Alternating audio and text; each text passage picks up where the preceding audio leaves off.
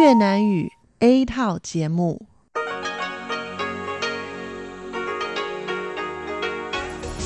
Đây là Đài Phát thanh Quốc tế Đài Loan RTI.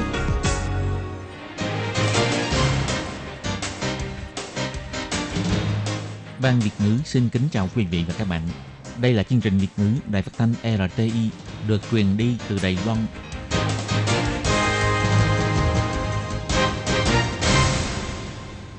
Lê Phương xin chào các bạn, các bạn thân mến. Hoan nghênh các bạn theo dõi chương trình Việt ngữ hôm nay, thứ hai ngày 25 tháng 2 năm 2019, tức ngày 21 tháng Giêng âm lịch năm kỷ hợi. Chương trình Việt ngữ hôm nay sẽ đem đến với các bạn các nội dung như sau. Trước hết là phần tin thời sự của Đài Loan. Kế tiếp là bài chuyên đề. Sau đó là các chương mục tiếng hoa cho mỗi ngày, tìm hiểu Đài Loan và điểm hẹn văn hóa. Nhưng trước tiên, Lê Phương sẽ mời các bạn theo dõi phần tin thời sự của Đài Loan và trước hết là các mẫu tình tóm tắt.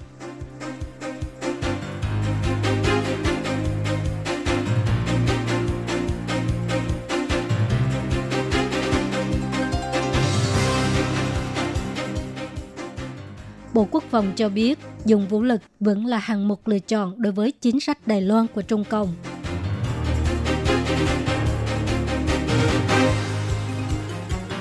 Ủy ban Nông nghiệp Đài Loan lần đầu tiên trưng bày gian hàng nông sản tại Hội chợ thực phẩm quốc tế Tokyo năm 2019.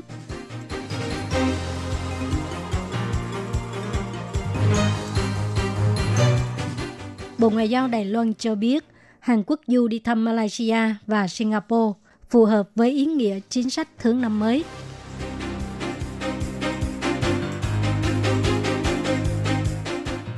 Hồng Sơn Xuyên, đại diện Đài Loan, đi dự hội nghị bảo vệ trẻ em tại Tòa Thánh Vatican.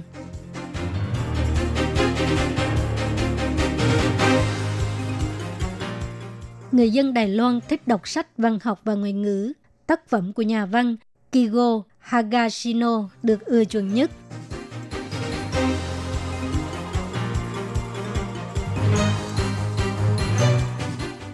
Nhà nông tí hon đô thị trải nghiệm trồng rau xanh trên sân thượng.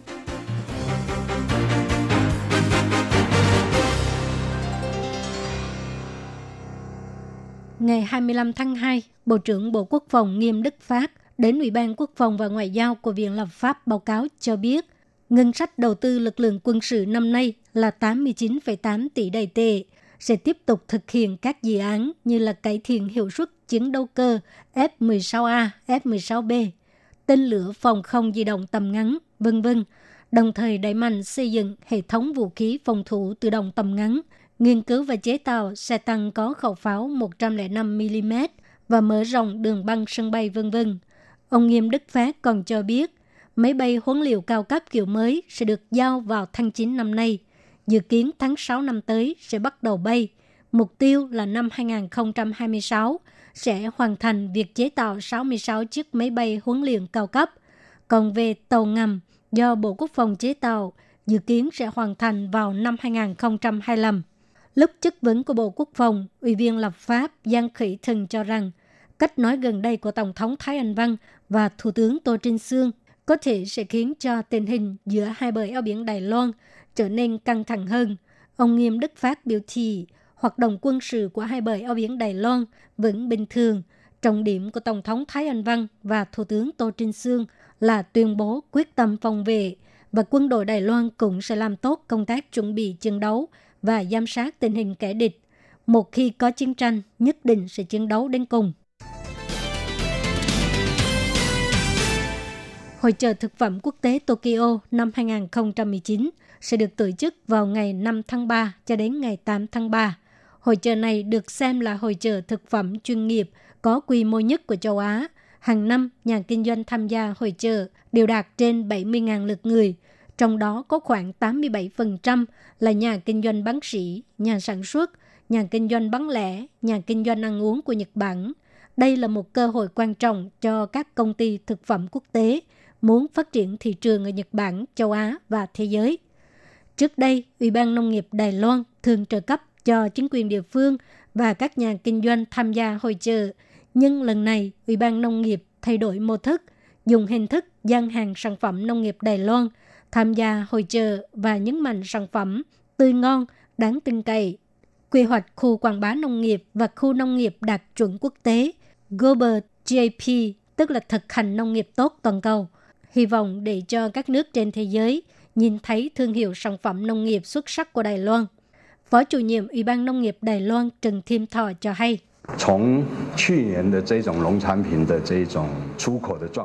Tình hình xuất khẩu nông sản đạt 5,5 tỷ đô la Mỹ, trong đó xuất khẩu sang Nhật Bản trên 900 triệu, tăng trưởng 10%. Hy vọng thông qua phương thức tham gia hội trợ, kết hợp với nhà kinh doanh và chính phủ để quảng bá sản phẩm nông nghiệp ra nước ngoài, nâng cao mức tăng trưởng.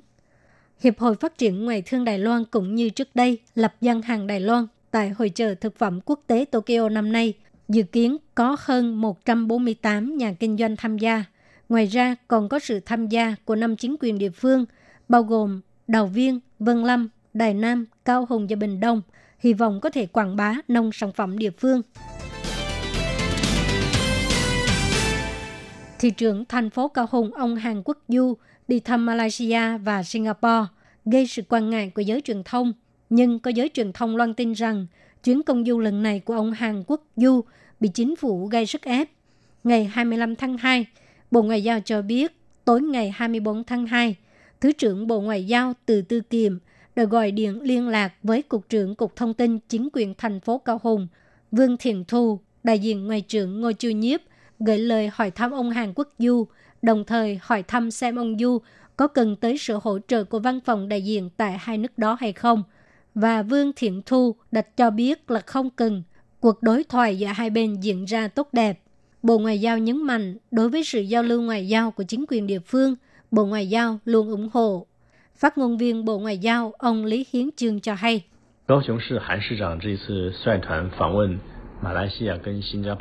Lần này, thị trưởng thành phố Cao Hùng, Hàn Quốc Du dẫn đoàn đại diện đi thăm Malaysia và Singapore nhằm tăng cường mối quan hệ hợp tác thương mại giữa Đài Loan với hai nước mang ý nghĩa tích cực, cũng phù hợp với ý nghĩa tăng cường mối liên kết giữa các thành thị trong chính sách thương năm mới. Bộ Ngoại giao rất ủng hộ và sẽ hỗ trợ nếu cần thiết. Bộ Ngoại giao biểu thị, Bộ Ngoại giao luôn với nguyên tắc trung lập – giới truyền thông suy đoán chính phủ gây sức ép là không đúng sự thật. Vì vậy, Bộ Ngoại giao trân trọng kêu gọi giới truyền thông hãy tự trọng, đừng bịa đặt gây ra những rắc rối không cần thiết. Hội nghị thượng đỉnh bảo vệ trẻ em do Đức Giáo Hoàng đích thân tổ chức để đối phó với các vụ bê bối, tấn công tình dục trong giáo hội công giáo đã được bế mạc vào ngày 24 tháng 2 Chủ tịch Hội đồng Giám mục Đài Loan Hồng Sơn Xuyên, đại diện Đài Loan đi dự hội nghị. Ông cho biết, Đức Giáo Hoàng đã thể hiện quyết tâm cải cách mạnh mẽ, tuyệt đối không quan dung đối với vụ xâm hại tình dục sau này. Ngày 24 tháng 2, Đức Giáo Hoàng Francisco cho biết, sứ mệnh của nhà thờ là bảo vệ trẻ em không bị kẻ xấu tấn công. Nếu trong nhà thờ xảy ra vụ xâm hại tình dục là hoàn toàn vi phạm uy tín đạo đức của nhà thờ, nhà thờ sẽ dùng thái độ nghiêm túc nhất để xem xét vấn đề này, tuyệt đối không thể bỏ qua và xoa dịu vấn đề. Hội nghị bảo vệ trẻ em được diễn ra 4 ngày, kể từ ngày 21 đến ngày 24 tháng 2. Quy tụ Chủ tịch Hội đồng Giám mục Công giáo các nước, quan chức Tòa Thánh Vatican, chuyên gia và người đứng đầu các giáo phái. Tổng cộng gồm 190 người, trong đó khu vực châu Á bao gồm đại diện của Đài Loan, Nhật Bản, Hàn Quốc và Việt Nam vân vân. Trung Quốc không cử người đến dự Đại diện Đài Loan ông Hồng Sơn Xuyến biểu thị, bất kỳ cơ quan nào cũng có cách nghĩ là phải bảo vệ mình cho nên không công khai những vụ bê bối như vậy. Nhưng giấy không gói được lửa, sau cùng cũng sẽ khiến cho danh tiếng càng tồi tệ hơn. Vì vậy, ông rất khẳng định quyết tâm cải cách đối diện với vụ xâm hại tình dục của Đức Giáo Hoàng, bởi vì các giáo sĩ cũng là công dân của một quốc gia. Nếu có phạm tội nghiêm trọng về xâm hại tình dục và luật hình sự khác, thì tất nhiên cần phải bị xử phạt theo pháp luật. Ngày 15 tháng 2, Thư viện Công cộng Quốc gia Đài Loan công bố bản báo cáo về thói quen đọc sách của người dân trong năm 2018. Số lượng người vào thư viện đọc mượn sách và số lượng sách được mượn đều tăng cao.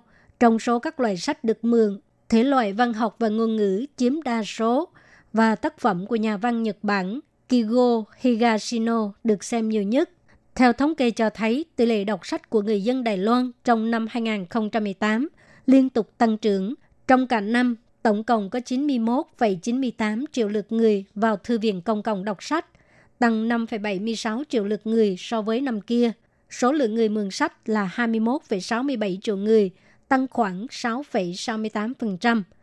Ngoài ra, có 77,91 triệu cuốn sách được mượn, tăng 2,98 triệu cuốn, tăng trưởng khoảng 3,98%.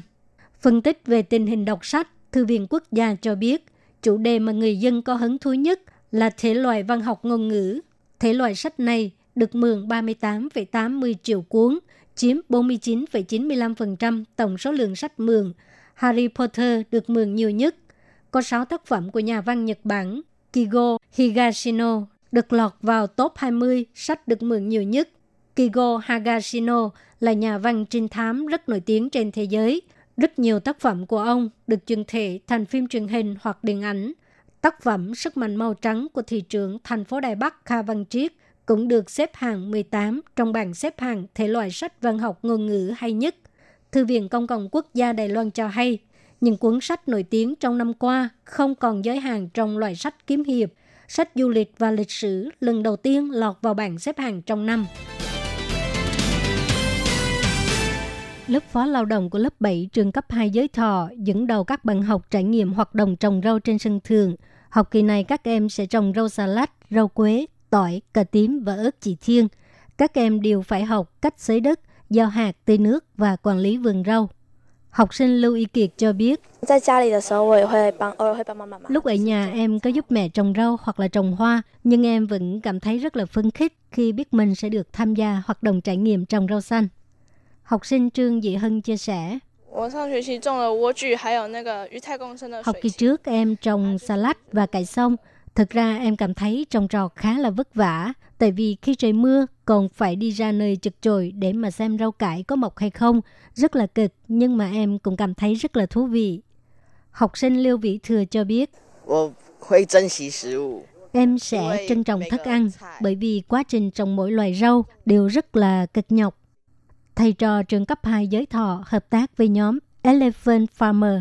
Trên sân thượng đặt mô thức hàng rau bằng gỗ, sử dụng công nghệ tưới nhỏ giọt, bồi dưỡng sở thích trồng trọt của các thầy trò. Người thành lập nhóm Elephant Farmer, Lý Mạnh Phát cho biết, nếu trồng một vài cây xanh trên sân thượng thì sẽ có chức năng giảm nhiệt độ, và khi nhiệt độ ở tầng trên được giảm xuống thì tầng dưới không cần phải mở máy lạnh. Đây cũng là chức năng tiết kiệm năng lượng và giảm carbon. Tiếp đó là khi cây trồng của bạn được trồng rất đẹp thì sẽ có chức năng xanh hóa. Sau khi xanh hóa môi trường, tôi phát hiện thỉnh thoảng trên sân thượng sẽ xuất hiện một vài con bướm bướm hoặc là ong. Trong một góc độ nào đó, đây cũng là một sự đa dạng sinh thái. Còn à, hiệu trưởng Lâm Tài Thủy thì cho biết, Chúng tôi kết hợp với chương trình giảng dạy, ví dụ như trong môn học sinh học, nếu có nhắc đến nội dung này thì chúng tôi sẽ dẫn học sinh đến quan sát tại chỗ. Và nếu học sinh lớp 7, lớp 8 có hứng thú với việc này thì cũng có thể tham gia câu lạc bộ trồng rau của nhà trường. Chính quyền thành phố Đài Bắc đã phổ biến chương trình đồng ruộng nhỏ tại các trường học để cho học sinh ở đô thị cũng có thể trải nghiệm thú vui ruộng vườn qua đó thấu hiểu nỗi vất vả của người nông dân và biết trân trọng thực phẩm.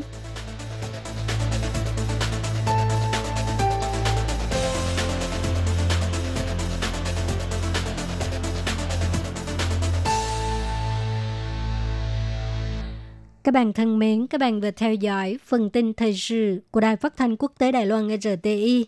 Do Lê Phương thực hiện, xin cảm ơn các bạn đã quan tâm và theo dõi. Lê Phương xin hẹn gặp lại các bạn vào tuần sau cũng trong giờ này. Xin chào quý vị và các bạn thính giả. Chương trình phát thanh tiếng Việt của Đài Phát thanh Quốc tế Đài Loan LTI được truyền thanh 3 buổi tại Việt Nam, mỗi buổi phát 1 tiếng đồng hồ. Buổi phát chính vào lúc 9 giờ đến 10 giờ tối hàng ngày giờ Việt Nam qua tần số SW 9625 kHz với sóng dài 31 m. Buổi phát lại lần một vào hôm sau 6 giờ đến 7 giờ sáng giờ Việt Nam qua tần số SW 11655 kHz với sóng dài 25 m. Buổi phát lại lần hai vào hôm sau 6 giờ đến 7 giờ tối giờ Việt Nam qua tần số SW 15350 kHz với sóng dài 19 m.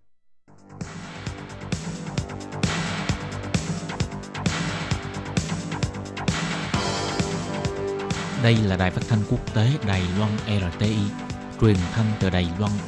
Mời các bạn theo dõi bài chuyên đề hôm nay.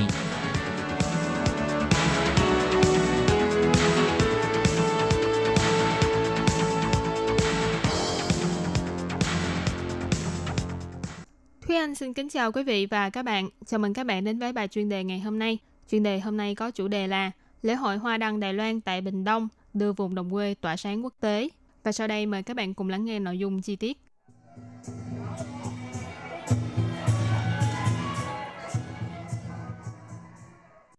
Lễ hội Hoa đăng Đài Loan 2019 được chính thức bắt đầu lên đèn từ 7 giờ tối ngày Tết Nguyên Tiêu. Ngọn đèn chính cự vĩ Lai Phúc được thắp lên và tỏa sáng lung linh trên khắp khu vực Vịnh Đại Bằng, cùng với màn trình diễn pháo hoa rực rỡ trong tiếng reo hò không ngớt của người dân. Huyện Bình Đông là huyện cực nam của Đài Loan, đây là lần đầu tiên huyện phụ trách tổ chức một ngày hội mang tầm cỡ quốc tế to lớn như thế này. Và đây cũng là lần đầu tiên trong 30 năm của lễ hội Hoa đăng Đài Loan được tổ chức ở một huyện vùng quê xa xôi. Hơn nữa lễ hội năm nay còn là lần đầu tiên thử thách mang hoạt động triển lãm hoa đăng triển khai trên cả ba vùng, vùng đất liền, vùng trời và vùng biển.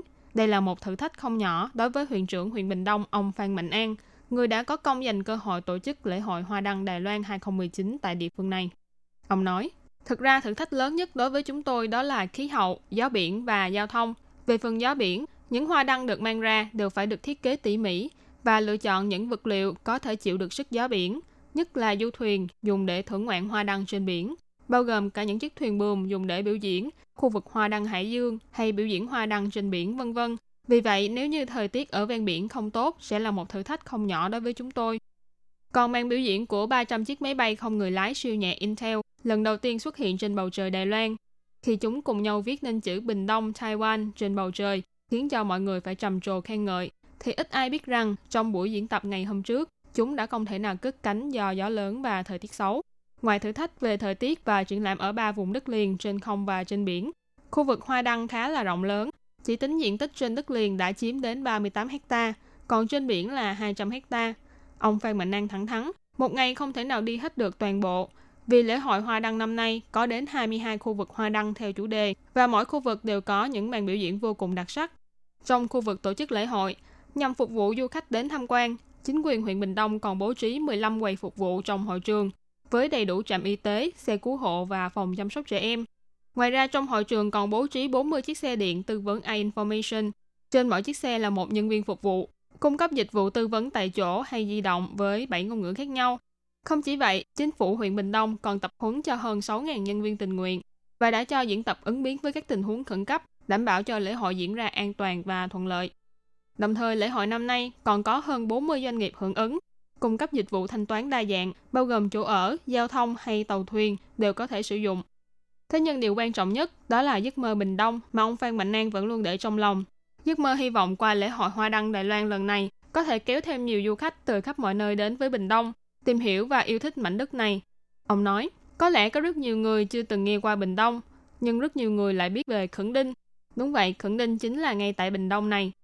Huyện Bình Đông, ngoài ba mặt giáp biển, là huyện thị duy nhất của Đài Loan cùng lúc giáp với Thái Bình Dương, eo biển Ba Sĩ và eo biển Đài Loan. Không những là thiên đường của trái cây, nơi đây còn là huyện thị phát triển kỹ thuật sinh học nông nghiệp quan trọng nhất ở Đài Loan. Bên cạnh Vịnh Đại Bằng là Đông Cảng, nơi đây nổi tiếng với những món hải sản, nhất là món Đông Cảng Tam Bảo, bao gồm cá ngừ vây xanh, tôm anh đào và cá sáp dầu. Nhằm hưởng ứng lễ hội hoa đăng năm nay, 19 quán ăn tại Đông Cảng đã cùng lúc đưa ra thực đơn Đông Cảng Tam Bảo đặc biệt, hy vọng có thể đưa đặc sản Đông Cảng đến với thế giới. Ngoài ra bên cạnh Vịnh Đại Bằng còn có núi Đại Vũ. Đây là ngọn núi cao thứ ba của Đài Loan, phong cảnh tuyệt mỹ với văn hóa bộ lạc của các dân tộc nguyên trú và văn hóa khách gia vô cùng phong phú. Ông Phan Mạnh An chỉ ra, qua khảo sát của các nhà nghiên cứu, Bình Đông là khu vực khởi nguồn của hệ ngôn ngữ Nam đảo trên toàn thế giới, cộng thêm các dân tộc ngoại lai du nhập hay di dân mới, nên Bình Đông giống như là hình ảnh thu nhỏ của sự phát triển xã hội của Đài Loan, với nền văn hóa đa nguyên, đa dạng và phong phú. Tất cả những nét đặc sắc này của Bình Đông đều được thể hiện trong lễ hội Hoa Đăng Đài Loan 2019 lần này. Khi lễ hội Hoa Đăng thắp lên những ngọn đèn lung linh tại Bình Đông, thì cái tên Bình Đông cũng đã đi vào trí nhớ của thế giới. Vừa rồi là chuyên đề hôm nay do Thúy Anh biên tập và thực hiện. Cảm ơn sự chú ý lắng nghe của quý vị và các bạn. Thân ái chào tạm biệt và hẹn gặp lại.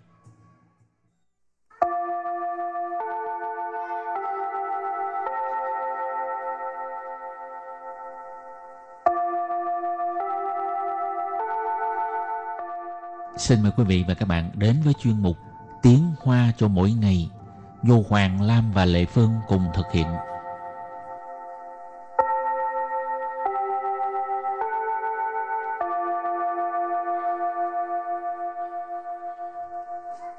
Thúy Anh và Lệ Phương xin kính chào quý vị và các bạn. Chào mừng các bạn đến với chuyên mục tiếng Hoa cho mỗi ngày ngày hôm nay. Mỗi lần chạy Honda, Thúy Anh có đeo khẩu trang không? Sống ở Đài Bắc thì nhất định phải đeo khẩu trang luôn.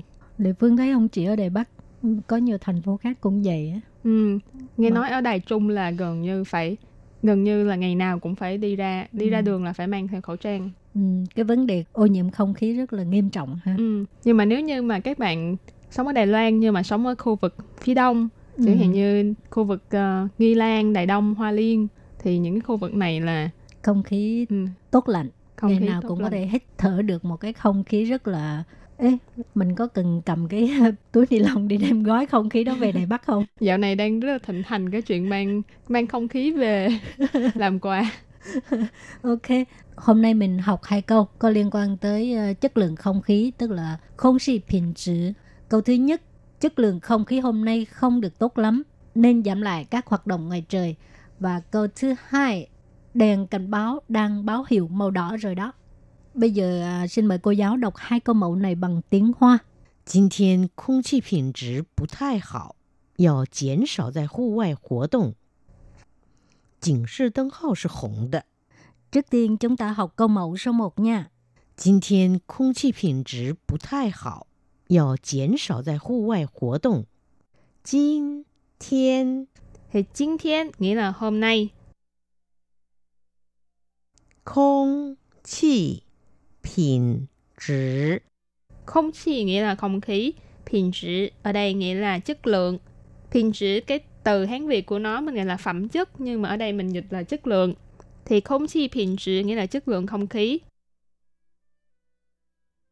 不太好， Bú thai hạo nghĩa là không được tốt cho lắm. 要减少 Giao减少 là phải giảm bớt, giảm lại. 在 在là ở, 户外活动。 khu ngoài hoạt động là hoạt động ngoài trời. Và sau đây mời cô giáo đọc lại câu này bằng tiếng Hoa. 今天空气品质不太好，要减少在户外活动。今天空气 品质不太好，要减少在户外活动。 Câu này có nghĩa là chất lượng không khí hôm nay không được tốt lắm nên giảm bớt các hoạt động ngoài trời. Và câu thứ hai, đèn cảnh báo đang báo hiệu màu đỏ rồi. Ở đây xin giải thích ha, tại vì nói về cái phần mà ô nhiễm không khí thì người ta có một cái mức độ cảnh báo để mà nói về cái mức độ ô nhiễm nó nghiêm trọng hay không nghiêm trọng thì nó Ừ. có cái cái đèn màu đỏ hay màu cam gì đó để mà Ừ. nói về cái mức độ ô nhiễm ha. Ừ. Rồi thì bây giờ xin giải thích các từ trong câu này 警示灯号是红的。警示灯号 Chỉnh sư tân hào tức là đèn cảnh báo ha. tin ha tức là nói về cái đèn chỉnh sư là cảnh báo. Sư sư là hồng tờ hồng tờ hồng có nghĩa là màu đỏ. Và bây giờ thì các bạn lắng nghe cô giáo đọc câu mẫu này bằng tiếng hoa. Chỉnh sư tân hậu là hồng tờ chỉnh sư tân hậu là hồng tờ Câu vừa rồi nghĩa là đèn cảnh báo đang báo hiệu màu đỏ. Hảo, và bây giờ chúng ta bước sang phần từ vựng mở rộng.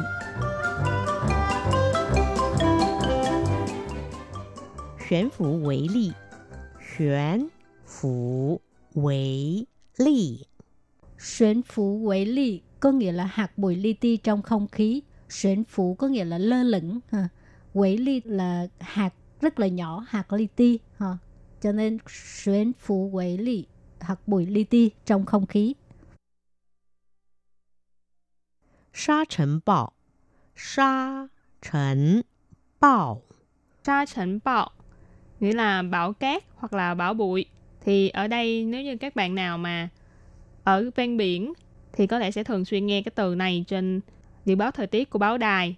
Cái hiện tượng này thường xuyên xảy ra khi mà có gió lớn nó thổi vào bờ biển và làm cho cát nó bay lên rồi cuốn vào uh, đất liền thì nó sẽ gây ra bão cát hoặc là bão bụi gọi là sa trần bão.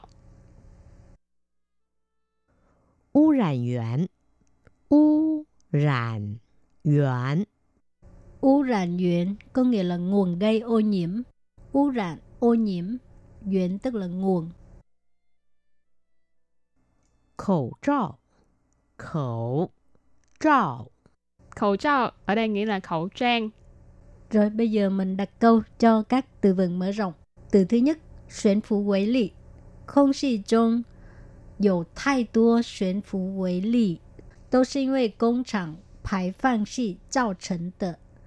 空气中有太多悬浮微粒，都是因为工厂排放系造成的。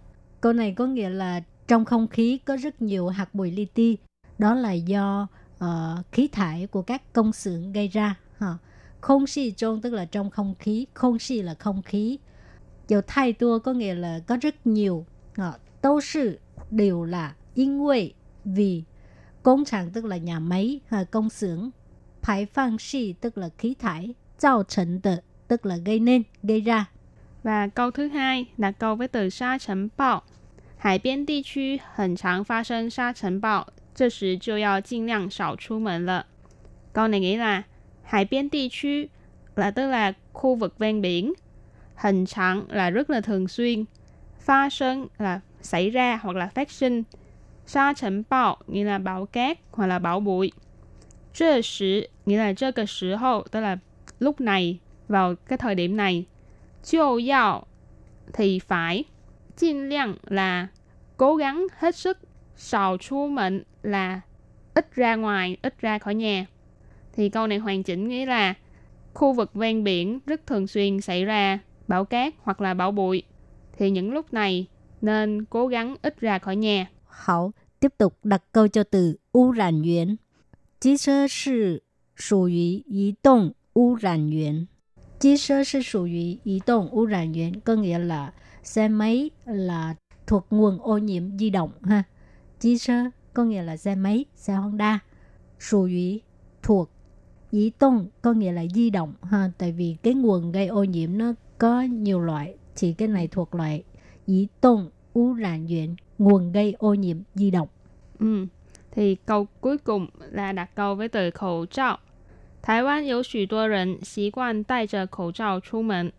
Câu này nghĩa là người Đài Loan có rất nhiều người có thói quen đeo khẩu trang khi ra khỏi nhà. Thái Quan là chắc chắn mọi người đều biết là Đài Loan. Dấu xù tua là có rất nhiều. Rịnh là người, dấu xù tua rịnh nghĩa là có rất là nhiều người. Sĩ quan, sĩ quan là thói quen hoặc là quen làm một việc gì đó. Tài trợ nghĩa là đeo hoặc là mặc vào, ở đây nghĩa là đeo.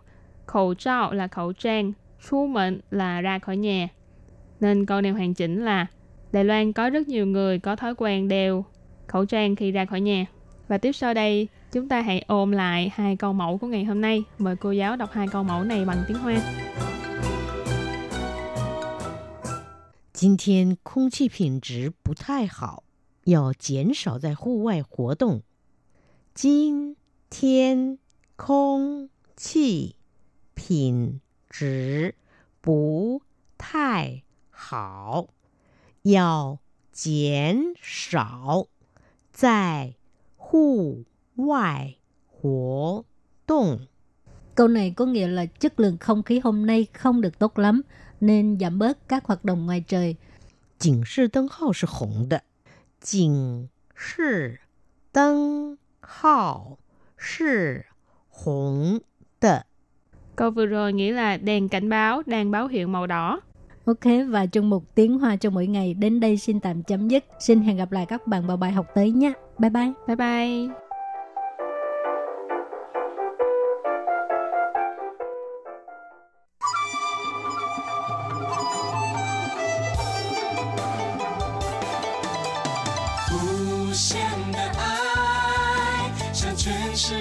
Hãy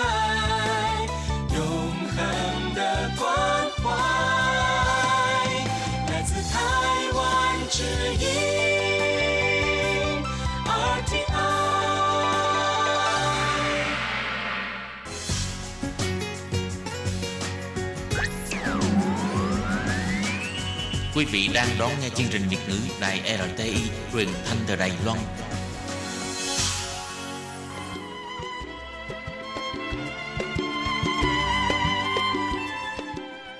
Xin mời quý vị đến với chuyên mục Tìm hiểu Đài Loan. Chuyên mục này giới thiệu về con người và đất nước Đài Loan. Hoan nghênh đón nghe.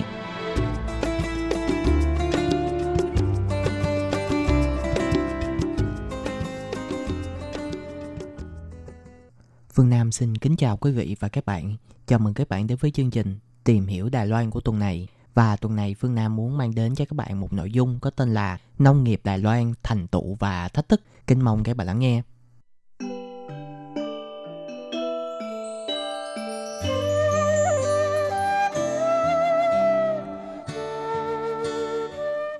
Những thành tựu đáng chú ý trong phát triển nông nghiệp của Đài Loan những thập niên gần đây được coi là nền tảng cho sự phát triển kinh tế toàn diện của xứ sở này.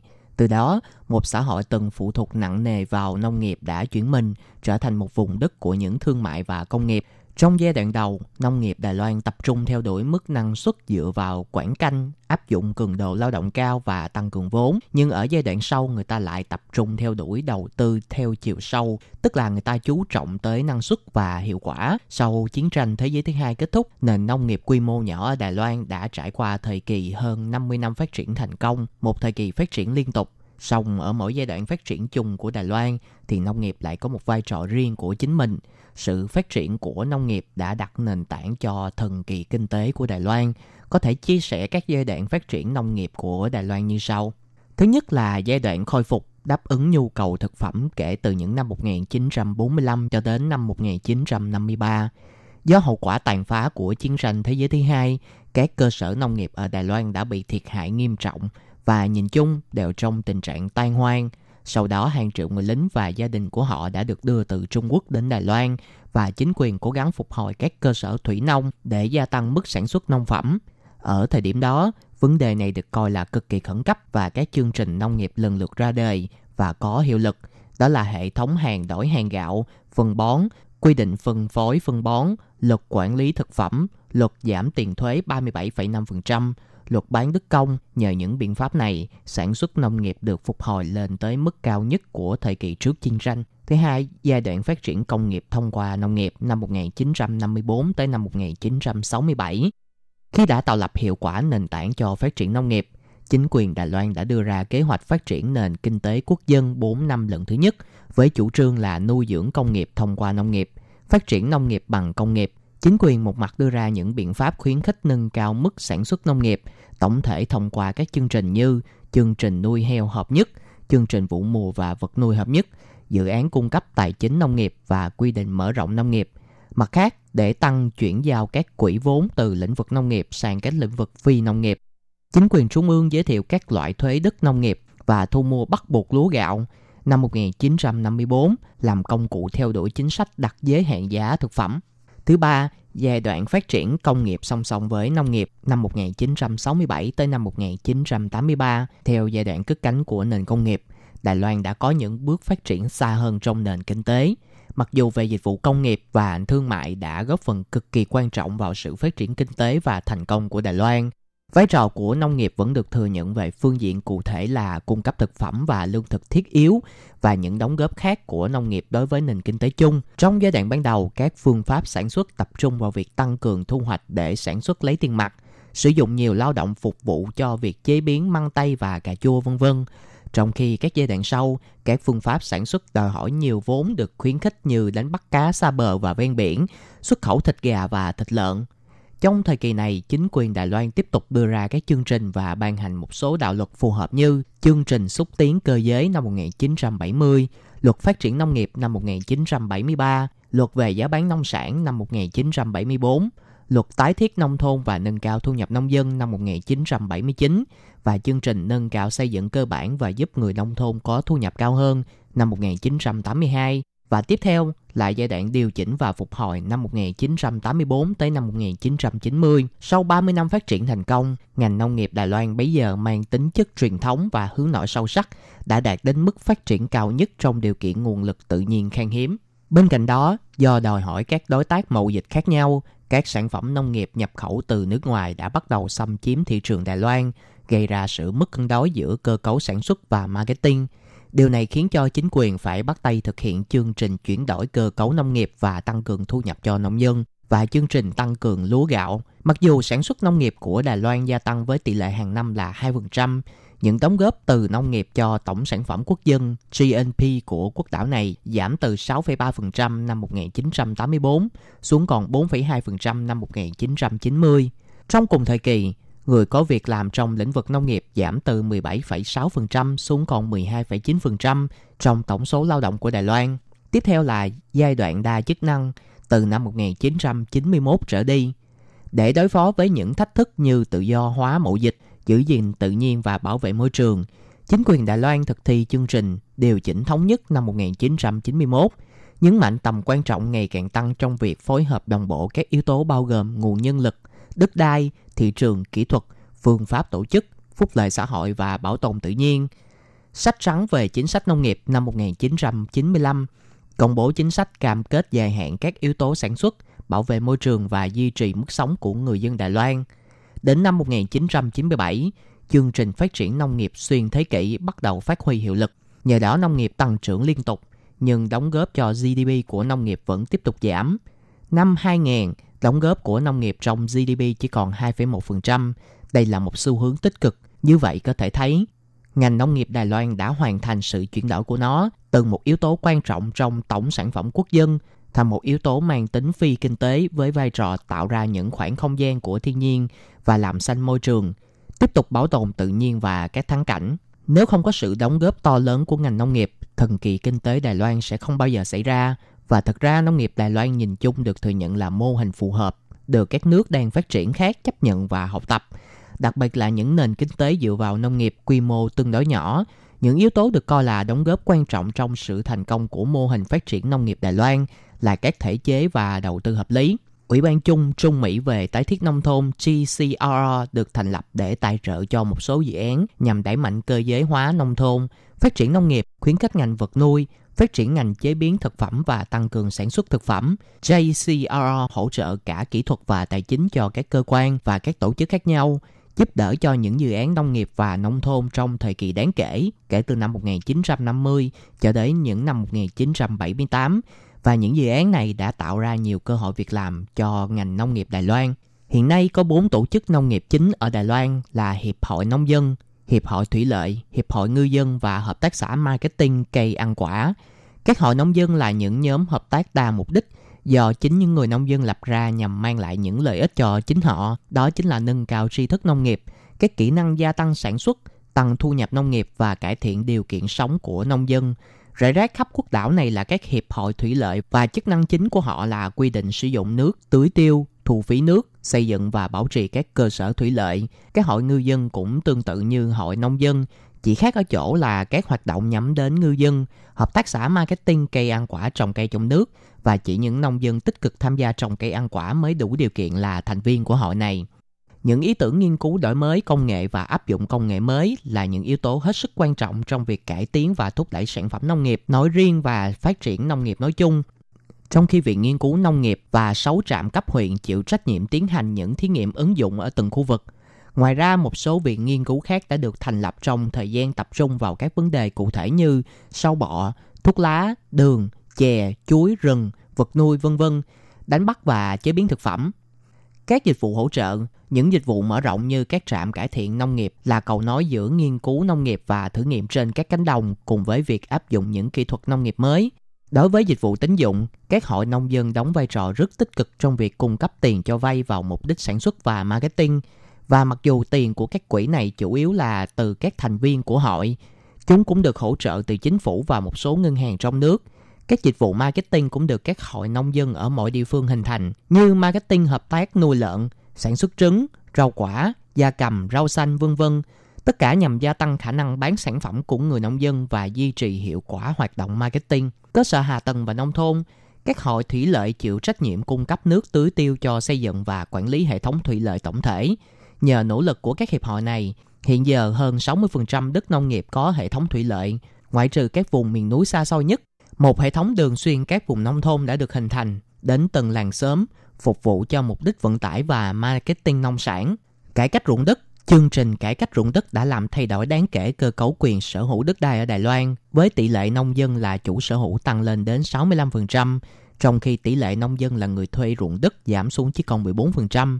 Sự chuyển đổi này tạo nên động lực kinh tế lớn hơn cho người nông dân, khiến họ đầu tư nhiều hơn cả về vật chất lẫn tinh thần vào sản xuất nông nghiệp. Thời kỳ trước cải cách, kết quả của những chính sách gia tăng sản xuất nông nghiệp thuộc về chủ đất hơn là chính những người canh tác. Tuy nhiên, sau khi chương trình cải cách ruộng đất diễn ra, tất cả những thành quả như vậy thuộc về chính những người cày cấy. Thách thức trước mắt của Đài Loan đó chính là sự gia tăng tự do hóa mẫu dịch nông nghiệp.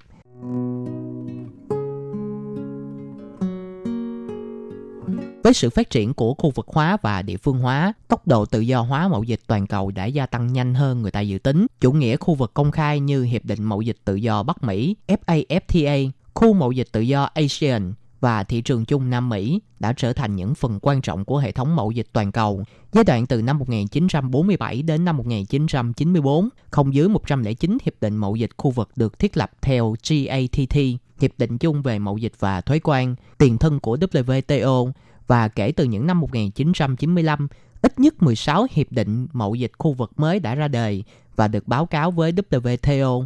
Chủ nghĩa khu vực có thể được coi là cơ sở xây dựng cho tự do hóa mậu dịch đa phương, nhưng nó cũng có thể ảnh hưởng xấu đến các nước không phải là thành viên của khu vực đó.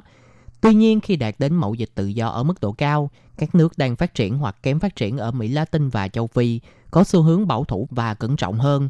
Nhưng WTO có thể làm yên lòng những người dân từ những nước này bằng thái độ thừa nhận rằng cần có những thương lượng và thảo luận không ngừng về các vấn đề nhạy cảm trong nông nghiệp – cụ thể là vấn đề tiếp cận thị trường, trợ cấp trong nước và hạn ngạch thuế quan, từ đối xử thuế quan đặc biệt và các vấn đề mậu dịch khác là nền kinh tế lớn trên thế giới.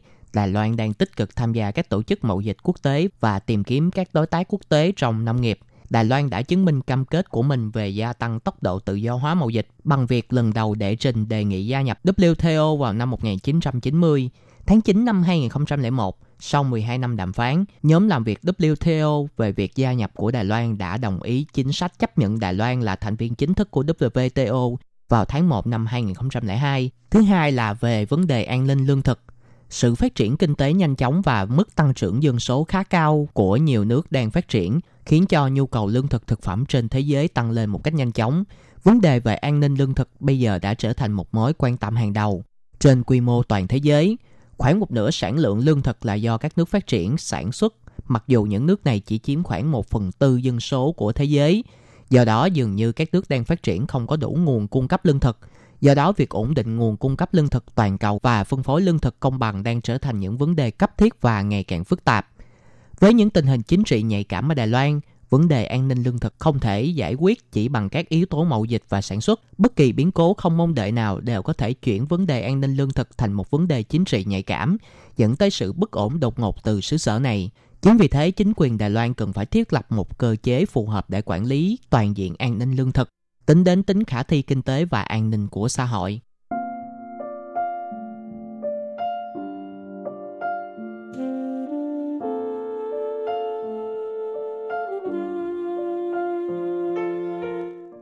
Vừa rồi là nội dung của chương trình Tìm hiểu Đài Loan của tuần này. Phương Nam xin chào tạm biệt các bạn. Hẹn gặp các bạn vào tuần sau với nhiều nội dung mới mẻ hơn. Xin chào tạm biệt. Bye bye.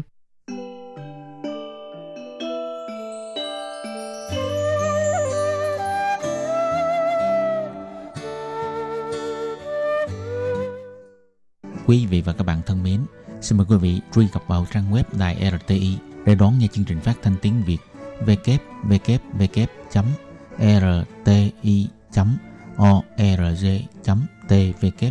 hoặc là vietnamese.rti.org.tvk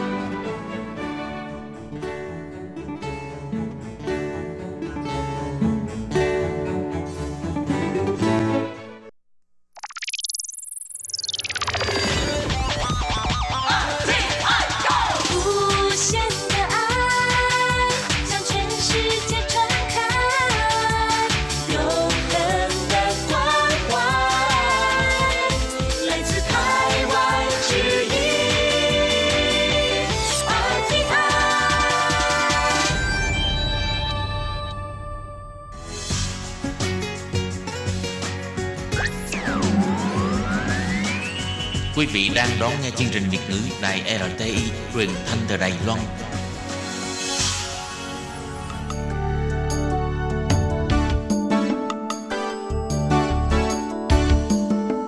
Chào mừng quý vị đến với chương mục Điểm hẹn văn hóa do Khiết Nhi phụ trách.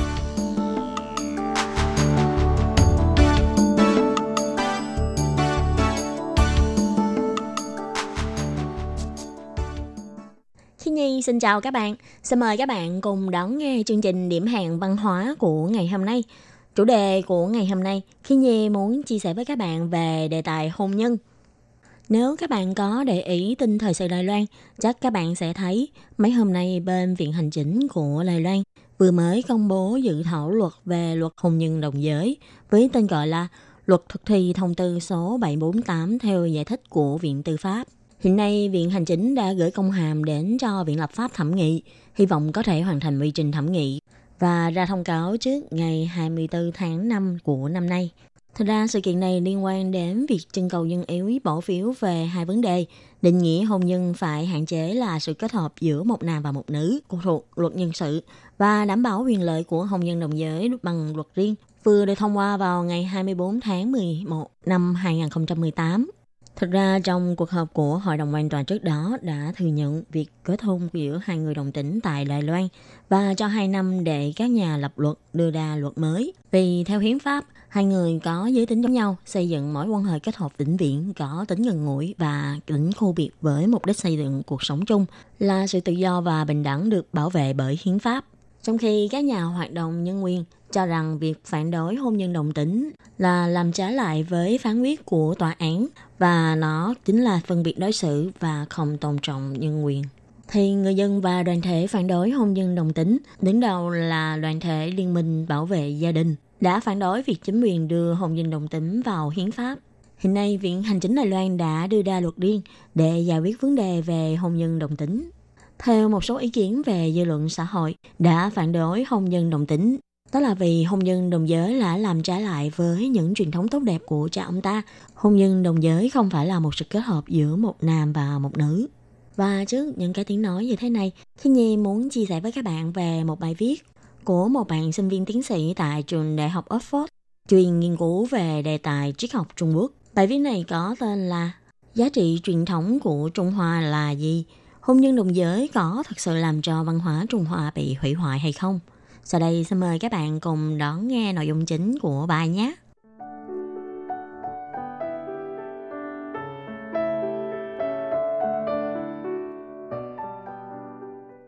Việc vận động cho bình đẳng hôn nhân ở những nơi khác cũng sẽ đều gặp những lực cản bảo thủ khác nhau và trong đó chúng ta thường thấy nhất là các đoàn thể về cơ đốc giáo. Đặc biệt hơn so với phong trào vận động cho người đồng giới ở các nước khác, đó là ở Đài Loan chắc chắn sẽ có không ít người dùng chiêu bài giá trị truyền thống Trung Hoa để làm vũ khí. Ví dụ như tổ chức Liên minh bảo vệ gia đình, Nền thể này đã luôn hô to hôn nhân đồng tính sẽ phá hoại các giá trị truyền thống nhất, quan trọng nhất của văn hóa Trung Hoa và nó sẽ khiến hiếu đạo, lễ nghĩa, liêm sĩ đều bị mai một. Trước những luận điểm này, với một bộ phận người không đồng tình với thân phận người Trung Quốc, giá trị truyền thống Trung Hoa cũng sẽ không nhận được sự quan tâm nào từ nhóm người này. Và một nữa là thực ra trong văn hóa truyền thống của Trung Hoa, Mối quan hệ hôn nhân căn bản không phải là một vợ một chồng, mà là đàn ông có thể có năm thề bảy thiếp. Vậy nên, nếu nói về bảo vệ truyền thống Trung Hoa, không lẽ chúng ta lại sẽ tiếp tục ủng hộ chế độ một chồng nhiều vợ ư? Theo tác giả của bài viết này thì ông cho rằng tất nhiên là ngoài hai cách phản hồi ra, thực ra chúng ta cũng có thể suy nghĩ lại thế nào là giá trị Trung Hoa truyền thống, ý nghĩa thực sự của giá trị truyền thống này là gì. Những năm gần đây, vì tình hình chính trị và vấn đề xã hội, người dân Đài Loan một phần phản cảm với văn hóa Trung Hoa truyền thống. Hơn nữa, sau sự kiện Trung Quốc lập Học viện Khổng tử đi tuyên truyền quan điểm chính trị trên khắp thế giới, khiến nhiều nước e ngại về văn hóa nho học của Trung Quốc. Hiện nay, Liên minh bảo vệ gia đình của Đài Loan muốn lấy giá trị truyền thống của Trung Hoa ra làm chiêu bài phản đối, e rằng sẽ khiến nhiều người dân cảm thấy không có thiện cảm. Tác giả của bài viết này chỉ muốn nhắc đến việc rốt cuộc những người luôn mang chiêu bài văn hóa truyền thống Trung Hoa này ra để nói, thực ra đã hiểu bao nhiêu về văn hóa Trung Hoa. Nếu từng đọc về văn học của Trung Quốc, Dưới ngòi bút của Lỗ Tấn, lệ giáo đã ức chế tự chủ, lệ giáo đã trở thành lệ giáo ăn thịt người.